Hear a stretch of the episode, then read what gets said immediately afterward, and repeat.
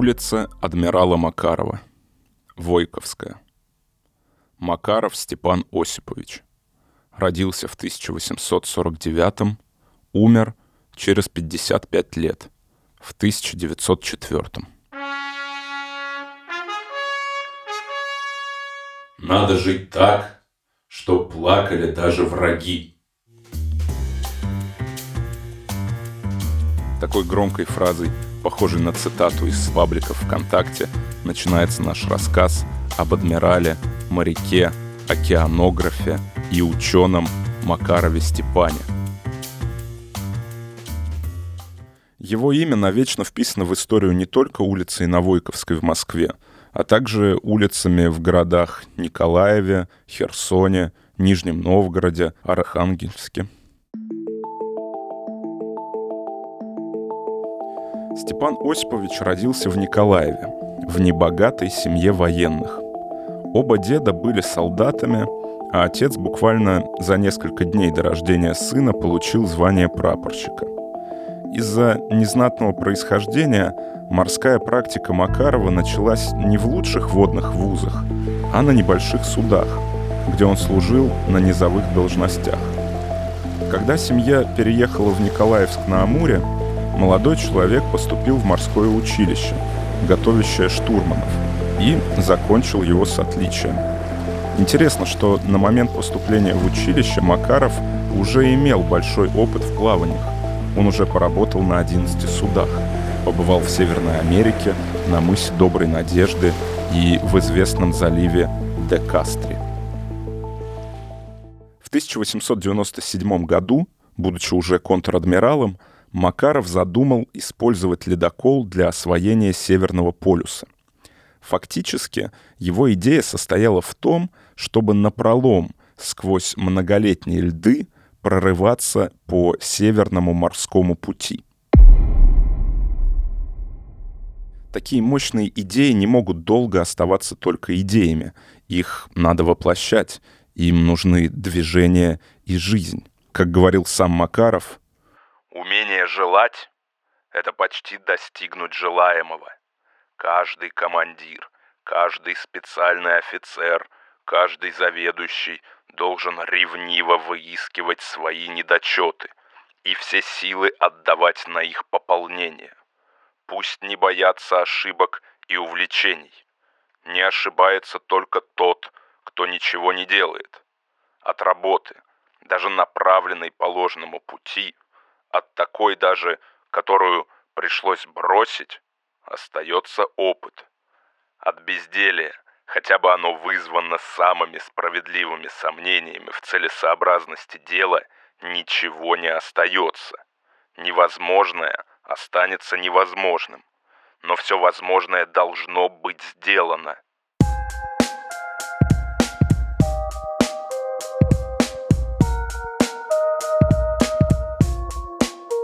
Именно это и начал делать Макаров. Искать единомышленников и соучастников Великого Похода. Он прочитал лекцию «К Северному полюсу на пролом». Он призывал плыть вглубь Арктики к неизведанным землям, где еще не ступала нога человека.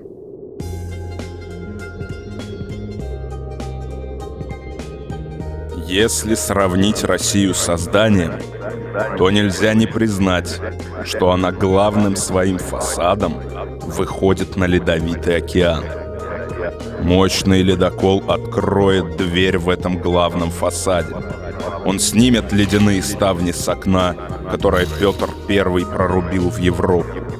Я знаю, как достичь Северного полюса. Надо построить ледокол такой силы, чтобы он мог ломать полярные льды. Ни одна нация не заинтересована в ледоколах столько, сколько Россия.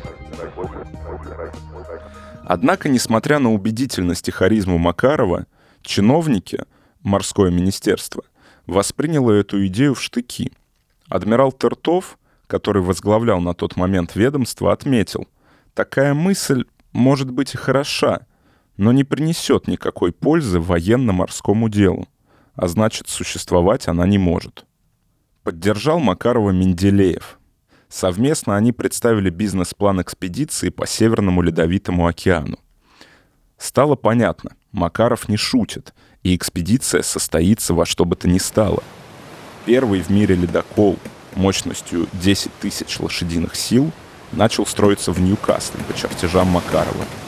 Дата отплытия была предварительно назначена на 1899 год. Готовый ледокол получил имя «Ермак», Однако дальнейшие пути Макарова и Менделеева разошлись по неизвестным причинам. То ли не совпали взгляды, то ли адмирал захотел в одиночку руководить операцией. В общем, столкновение личности и амбиций, можно так сказать. Летом 1900 года Ермак отправился в свое первое плавание, конечно, под предводительством адмирала Макарова. Перед отправлением адмирал писал – я считаю маловероятным, чтобы Ермак, отправляясь один без другого ледокола, мог прямо пройти в Тихий океан. И будет неудивительно, если один ледокол не справится с задачей, которую я предназначил для двух. Экспедиция в Арктику стартовала в районе норвежского архипелага Шпицберген. Цель — наблюдение за перемещением крупнейших айсбергов по проливу между Шпицбергерном и Гренландии. В ходе наблюдений Степан понял, что ледники состоят из пресной воды, но они не кристально чистые и прозрачные, как на картинках. В их недрах заключены обломки горных пород, галька, песок. В общем, все, что называется мореной или моренными отложениями. Также Макаров неожиданно для себя отметил, что огромные ледники издалека походят на сушу, и даже предположил, что загадочная земля Джилиса, или, по некоторым данным, Гиллиса, может являться вовсе не землей, а льдом. Эта территория будоражила фантазию исследователей и географов с давних времен. Заметил ее некий Гиллис Киталов — который из-за льдов не смог на нее высадиться, однако смог нанести ее очертания на карту. Потом о ней заговорил Макаров, заметивший во время своего путешествия на Ермаке некоторые признаки суши. Однако земля Джилиса ввела исследователей в ступор. Астрономом Кудрявцевым замечен был гористый берег. Оказалось, что форма гор меняется. Если это и в самом деле берег, то он виден вследствие рефракции. В один час ночи выходил смотреть открытый вечером берег. Видели ли мы действительно землю? Думаю, что да, но поручиться за это невозможно. После Макарова еще несколько мореплавателей якобы видели эту сушу. Например, капитан парусника «Айленд», моряки следокола «Красин», пассажиры научного судна «Персей».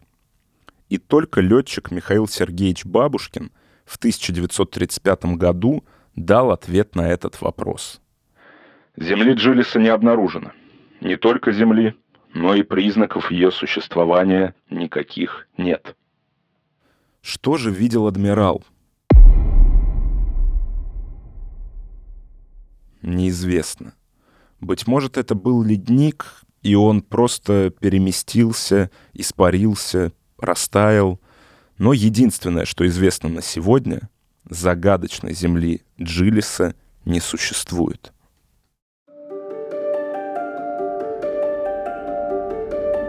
Как бы то ни было, но путь продолжался дальше. И продолжился он не вполне удачно. В борьбе со льдами винты ледокола сломались. Поэтому Макаров принял решение плыть в Англию на ремонт, а потом снова продолжить путь. После ремонта судно вернулось в Ледовитый океан, и на предельной мощности была предпринята попытка прорваться вглубь Арктики, но безуспешная. Худшие ожидания оправдались. Ни один ледокол не справится с таким сопротивлением и не сможет пробраться в дальние широты Арктики. Пришлось, несолоно хлебавши, возвращаться в Петербург. Как же радовались оппоненты Макарова дома. Просто праздник какой-то. Столько денег и сил впустую. Но, несмотря на негатив, Степан Осипович продолжал настаивать на том, что ледоколы могут пробиться через льды. Говорят, что непоборимы торосы Ледовитого океана. Это ошибка. Торосы поборимы. Непоборимо лишь людское суеверие. Попыток получить разрешение на исследование ледников Макаров не оставлял. Мое правило. Если вы встретите слабейшее судно, нападайте. Если равное себе, нападайте. Если сильнее себя, тоже нападайте.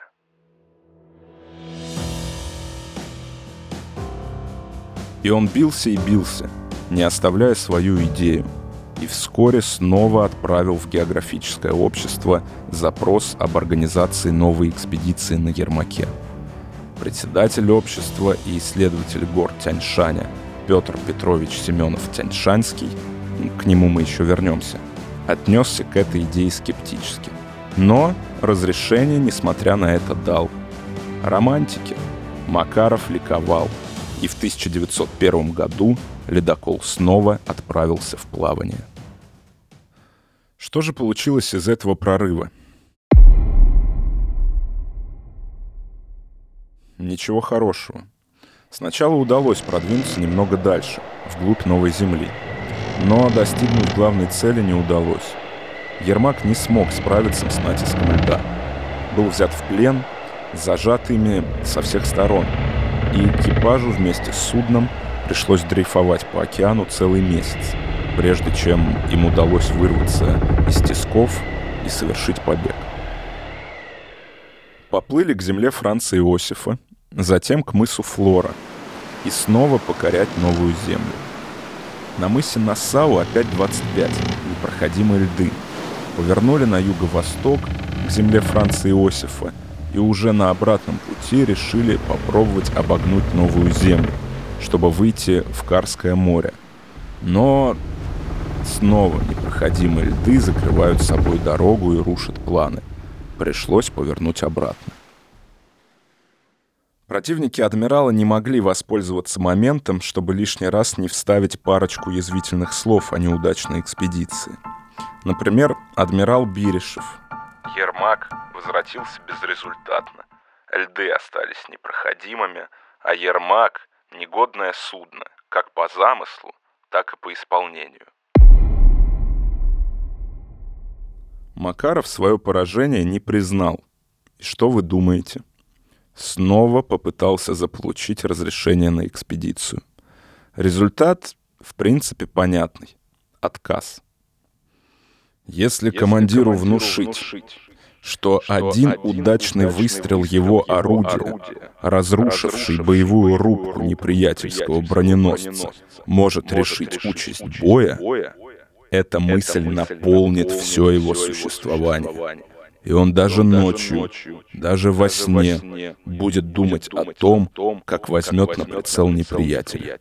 А в этом вся суть дела.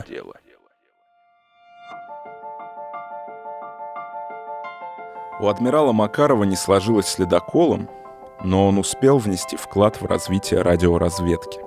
Почти перед самой смертью адмирал издал приказ номер 27 о радиоразведке, предписывающий перехватывать неприятельские радиограммы и определять, где находится их источник.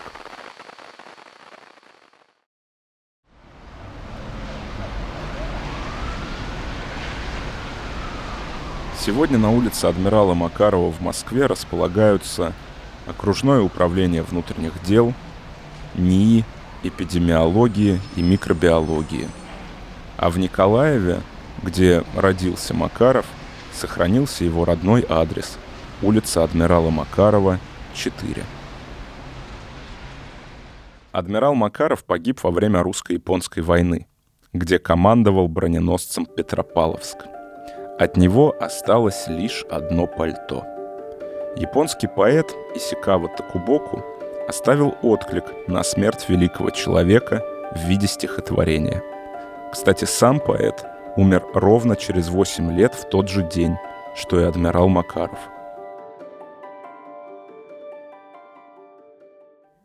Утих не ураган, прибой не грохочи, Кидаясь в бешенстве на берег дикий, Вы, демоны, ревущие в ночи, Хотя б на миг прервите ваши крики.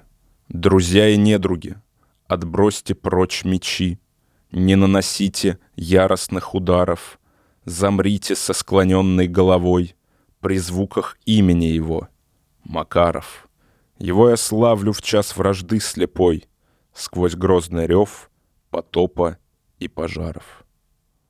В морской пучине, там, где вал кипит, Защитник порт Артура ныне спит. Исикава Такубоку. Памяти адмирала Макарова. Ищите нас в социальных сетях и приложениях «Скрытые лица».